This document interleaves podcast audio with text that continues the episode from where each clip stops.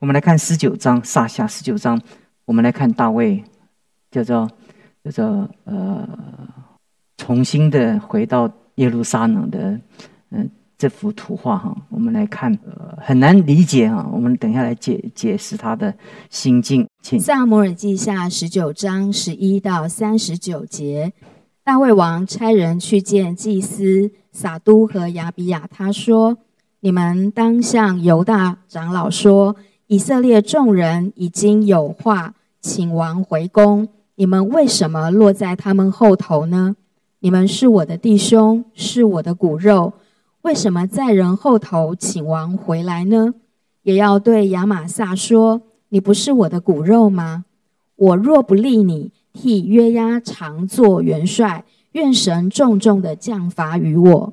如此就挽回犹大众人的心，如同一人的心。”他们便打发人去见王说：“请王和王的一切臣仆回来。”王就回来，到了约旦河。犹大人来到吉甲，要去迎接王，请他过约旦河。巴户琳的便雅悯人基拉的儿子示每，急忙与犹大人一同下去迎接大卫王。跟从示每的有1000便雅悯人，还有扫罗家的仆人洗巴和他15个儿子、20个仆人，他们都淌过约旦河迎接王。由100渡船过去，渡王的家眷，任王使用。王要过约旦河的时候，基拉的儿子示每就俯伏在王面前，对王说：“我主我王出耶路撒冷的时候，仆人行悖逆的事。现在求我主不要因此加罪与仆人，不要纪念，也不要放在心上。仆人明知自己有罪，所以约瑟全家之中，今日我首先下来迎接我主我王。”洗鲁雅的儿子亚比筛说：“示每既咒骂耶和华的受膏者，不应当自使他吗？”大卫说：“洗鲁雅的儿子，我与你们有何关涉，使你们今日与我反对呢？今日在以色列中，岂可致死人呢？我岂不知今日我做以色列的王吗？”于是王对示每说：“你必不死。”王就向他起誓。扫罗的孙子米非波设也下去迎接王。他自从王去的日子，直到王平平安安的回来，没有修脚，没有剃胡须，也没有洗衣服。他来到耶路撒冷迎接王的时候，王问他说：“米非波设，你为什么没有与我同去呢？”他回答说：“我主我王，仆人是瘸腿的。那日我想要背驴骑上，与王同去，无奈我的仆人欺哄了我，又在我主我王面前谗毁我。然而我主我王如同神的使者一般，你看怎样好就怎样行吧。因为我主全家的人，在我主我王面前都算为死人，王却使仆人在王的席上同人吃饭。我现在向王还能办理诉冤吗？”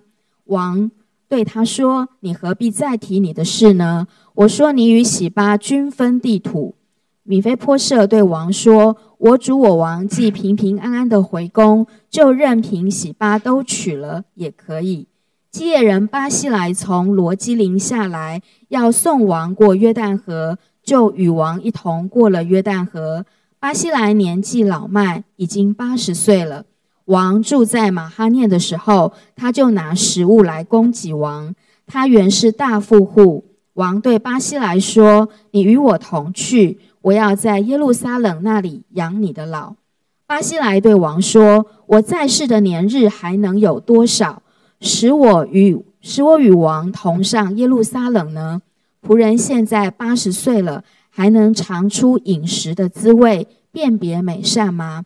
还能听男女歌唱的声音吗？仆人何必累赘我主我王呢？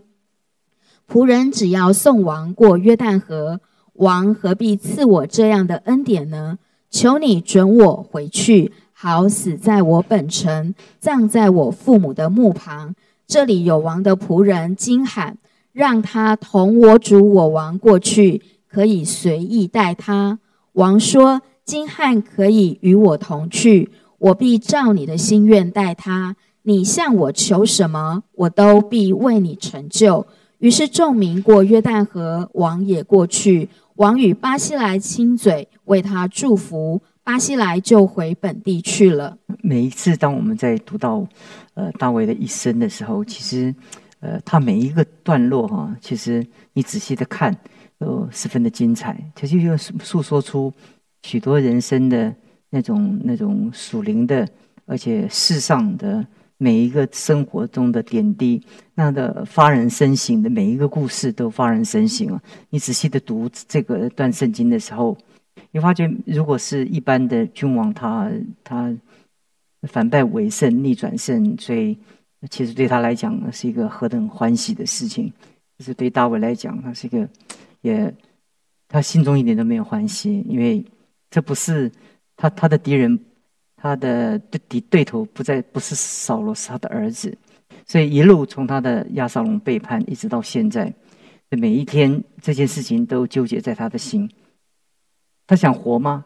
其实有的时候真想一头撞死，真是不知道怎么。如果他活，他的儿子就要死；如果他死，他就活。如果就是一个父亲跟儿子的话，那他对他的爱，就他心里说，他说亚撒龙，我巴不得，我恨不得替你死。亚撒龙，我儿。其实在短短的经文中不断的出现这些事情，所以对大卫来讲，他回耶路撒冷这个旅途，对他来讲是既复杂又痛苦。那一点都没有欢乐，一点都没有那种雀跃，然后他的敌人被铲除的那种得胜的那种感觉啊！其实，就对我们读完这段圣经的时候，你会发觉，那好像他不知道怎么回来，就是在他的生命中。他离开了耶路撒冷，他不知道怎么回去。其实，这个回去的时候，就面对整个的国度，就是一盘散沙，就是很混乱，很混乱。那这个国家本来是一个是他亲自一点一点打造，然后建立起来的。原来是犹大支派。然后接着另外10个支派，然后跟他犹大支派合，就变成原来是犹大支派少数的人支持他，然后后来就变成犹大支派支持他，后来就是也扫罗败亡以后，所以那10个支派以色列支派就开始支持他，所以他做王的那个路途，都是神赐给他的，这个权利不是他用他的手所夺来的，所以从开始他得做这个君王，他也是只有。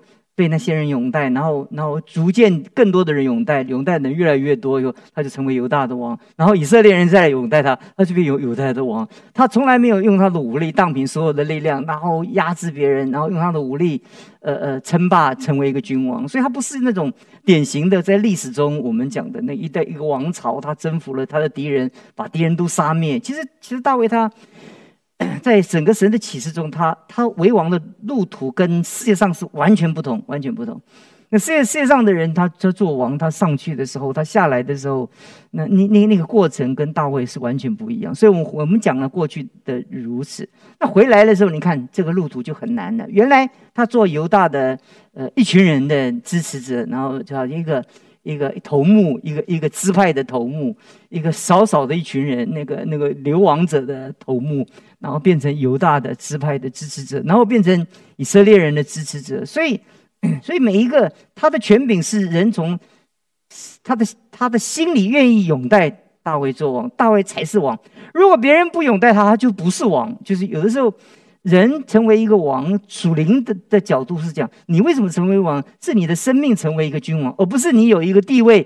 你有一个地位，你成为一个君王。你如果用你的地位来统治别人的话，那个地位是虚的，因为那个地位是因为那个权柄结构当中人的佩服。那这是圣经里讲大卫从旧约到新约都讲到那个生命的统领。就像刚刚立行在祷告会的讲到约瑟，他在监狱中，他一路他所走的路都是神给他开路，那神赐福给他。从来没有看见他有什么策略，有什么谋略，有什么计谋，有什么诡计，有什么统治的技术。那这世上这些各样的世俗的方法，对圣经来讲都是不相容的，不相容的。所以这个时候回来就难了，对不对？我刚刚讲完这些，历史的衬底的话，你们就知道他回来就知道很难了，很难了。他坐在那边，他是不是一个君王呢？要等犹大支派来。哎呀，这样不好意思啊！这犹大、以色列支派就觉得说，以色列人就觉得，哎呀，不好意思啊，真是亏欠大卫啊！好了，就请王回宫，你懂我意思吧？这是请王回宫哦，也就是说，这些人是请王回宫，那王就很心酸呐、啊。但是以色列人都来请我了，你犹大嘞，你跑哪去了？就是，哎呀，就是如果你了解大卫的心境的话，一头撞死，你知道吗？这个王做得很窝囊，并不是所谓的一世界上的君王啊，就是因为他成为君王是上帝所高，是神的拣选，是神给他托付，是神给他的使命。他从来没有因为他自己的私欲拥有这个权柄，所以当他失去这个权柄的时候，他并没有像世人一样，他处心积虑要夺回这个权柄。所以他在此时此刻，当他胜利的时候，他就没有任何的喜悦，因为我就讲他那个心情是特别的矛盾。他赢了，代表押沙龙死了，押沙龙死了，就大家高兴的要死，只有他哭的要死。就到此时此刻，然后以色列人来拥戴他，然后他就问犹大支派：“那你们呢？你以色列人都拥戴我，那你们怎么没有表示呢？”哎呀，那以色列人好，犹大支派就好，我们表示，大卫就一路就回来了，然后就接着面对他在逃亡的过程中，所有对待他的人哈，有恩要报恩，对不对？有仇不能报仇。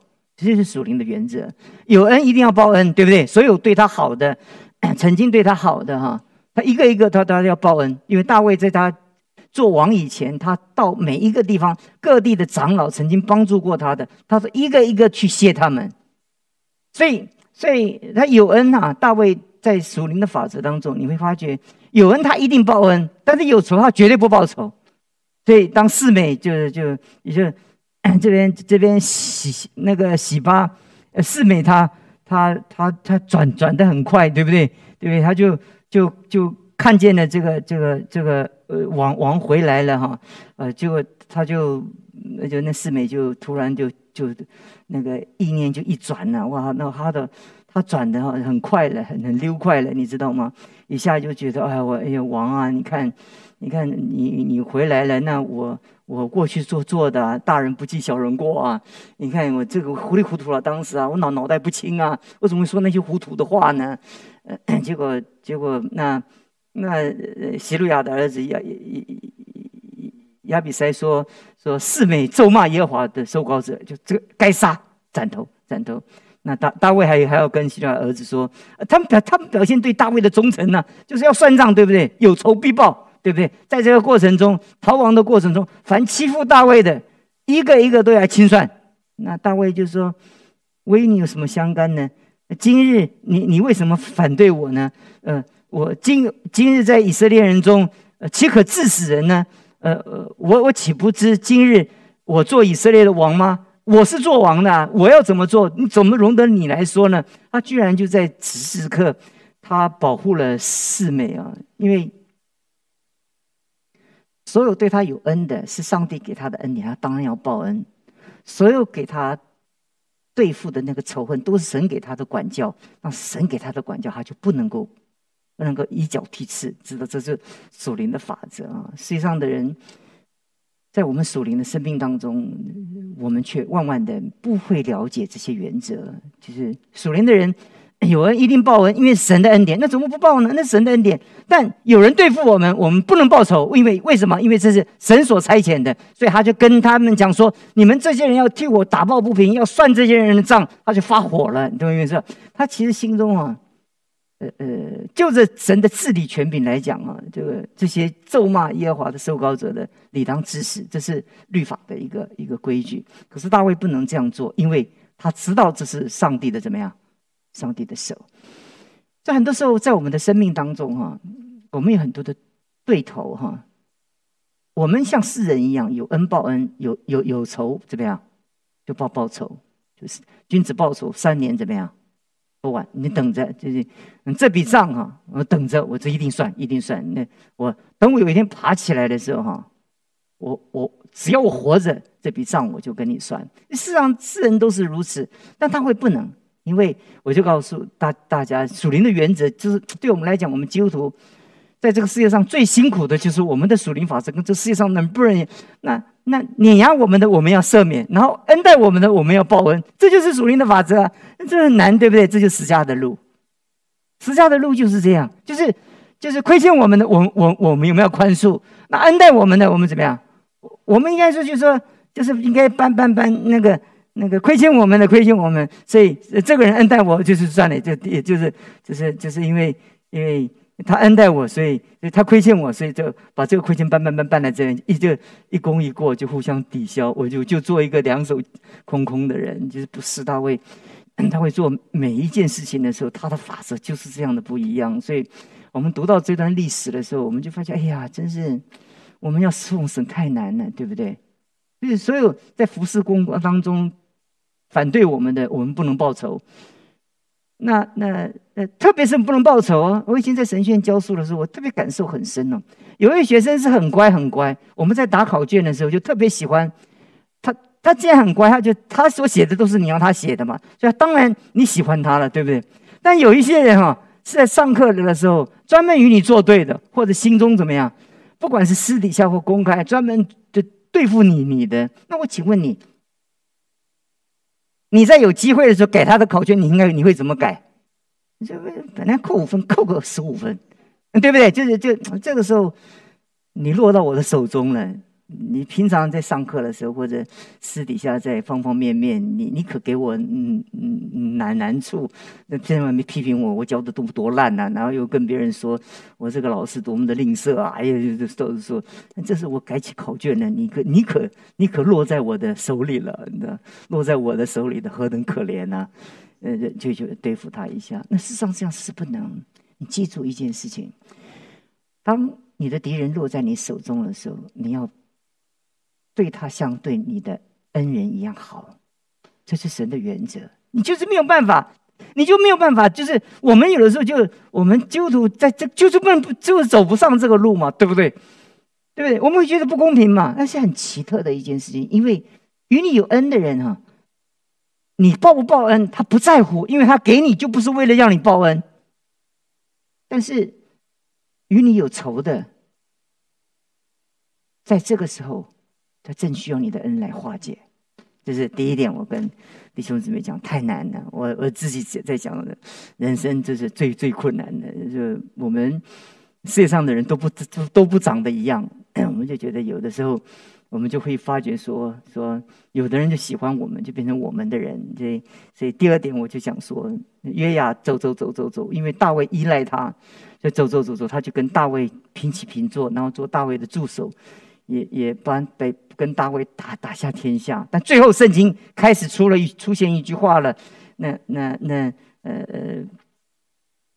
约雅的人，那大卫的人，约雅的人，你在圣经中你发觉这个经文已经出现这两个了，这是一个领导者的危机，也是一个被领导者的陷阱，就是开始就变成说，就是大卫的人，这是约雅的人。其实对大卫来讲，大卫如果走在神的道路上，对大卫是一种熬炼。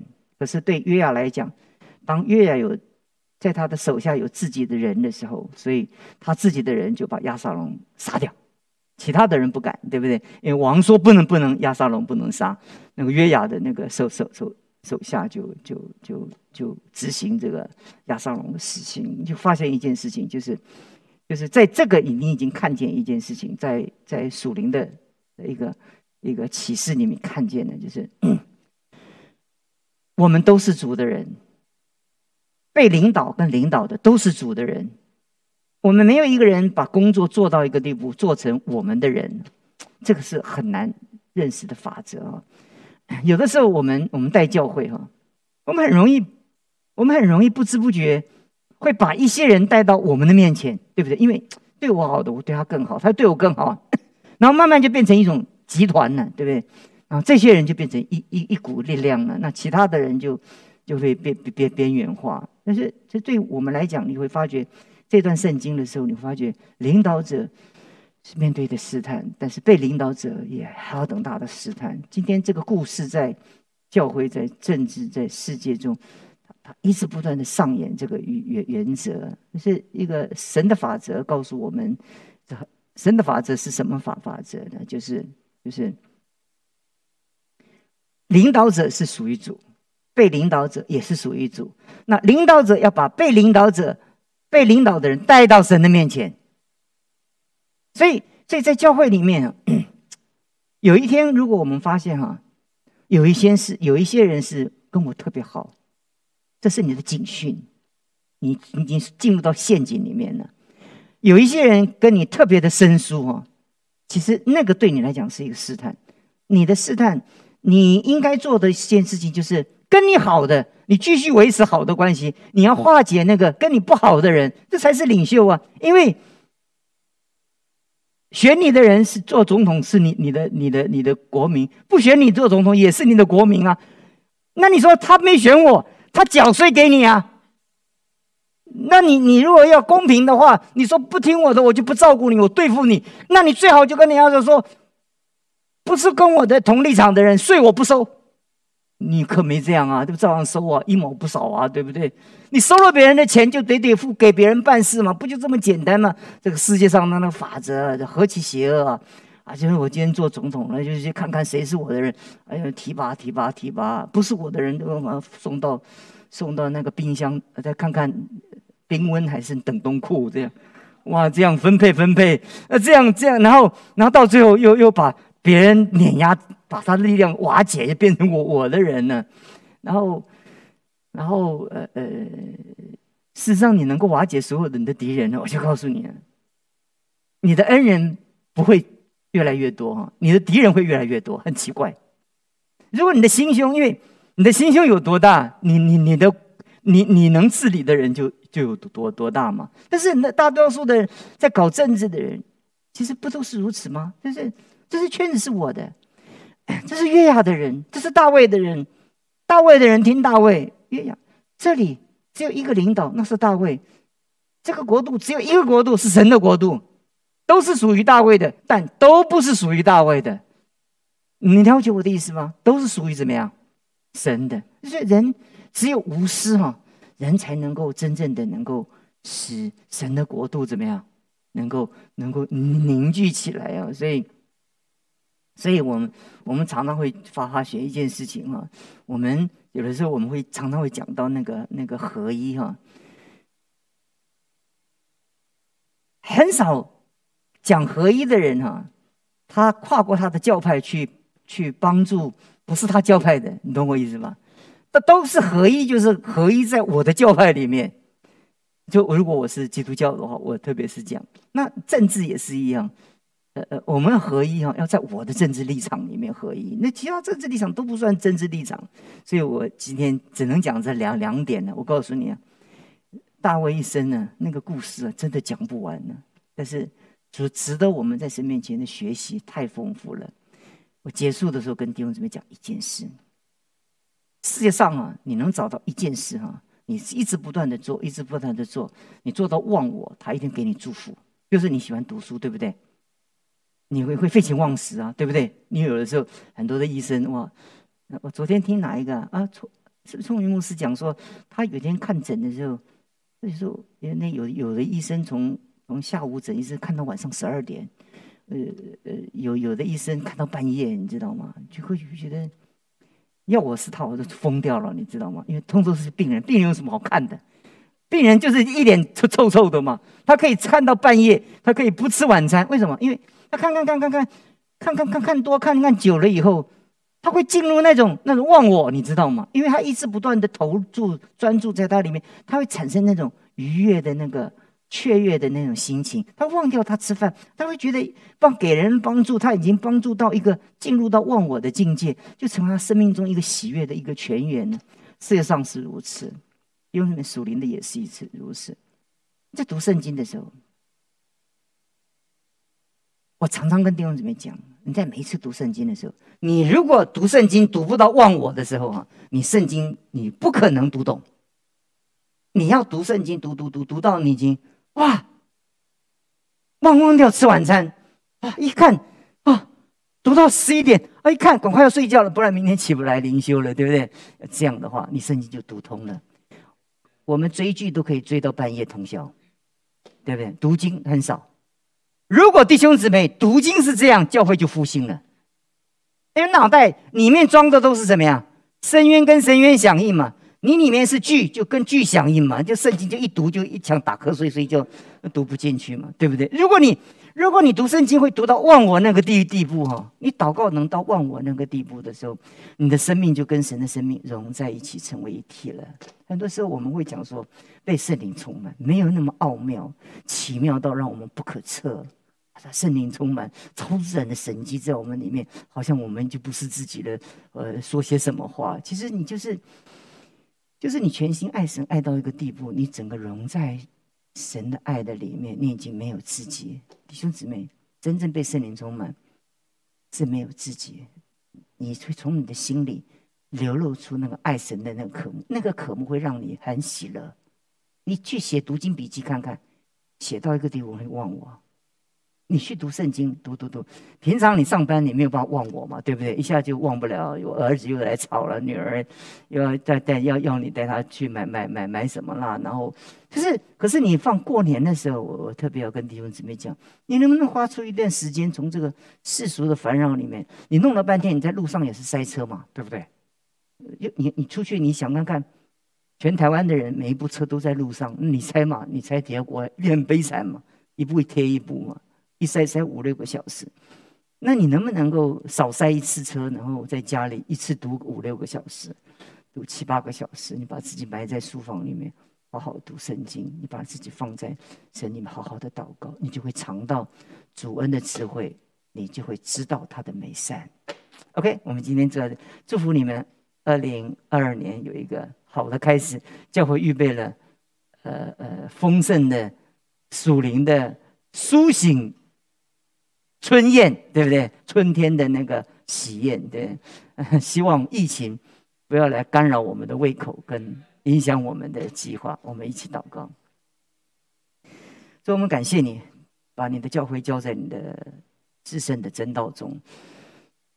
所以我们常觉得，在我们的生命中，我们相信世界上许多的事，但是我们很少真正的来到你面前说，我们真的相信你在我们当中会做成你自己的工作。我们恳求亲爱的圣灵，你自己在你自己的教会，在你的儿女们的心里当中来翻，来开垦那个土壤，把那个土壤翻一遍，把那个心灵来翻一遍。你使我们的心灵有一个透亮的一双眼睛，能够看见，在这个混沌的黑暗动荡的时代里面，能看见你的荣光，能看见你在我们生命中，你如何引导我们。主，谢谢你听我们的祷告，你赐福我们，你让我们心中是一个明白的人。我们虽然外面的人，许多人有许多的说许多的话，要让我们转离开我们的眼目，当我们心中有一个专一的眼光，我们专一的跟随你。主啊，求你让我们走在正路上面。所以如果我们不走在正路上，我们心中就有一个警戒，就有一个警示，你导回我们到你的正路。听我们的祷告，奉主耶稣基督的名求。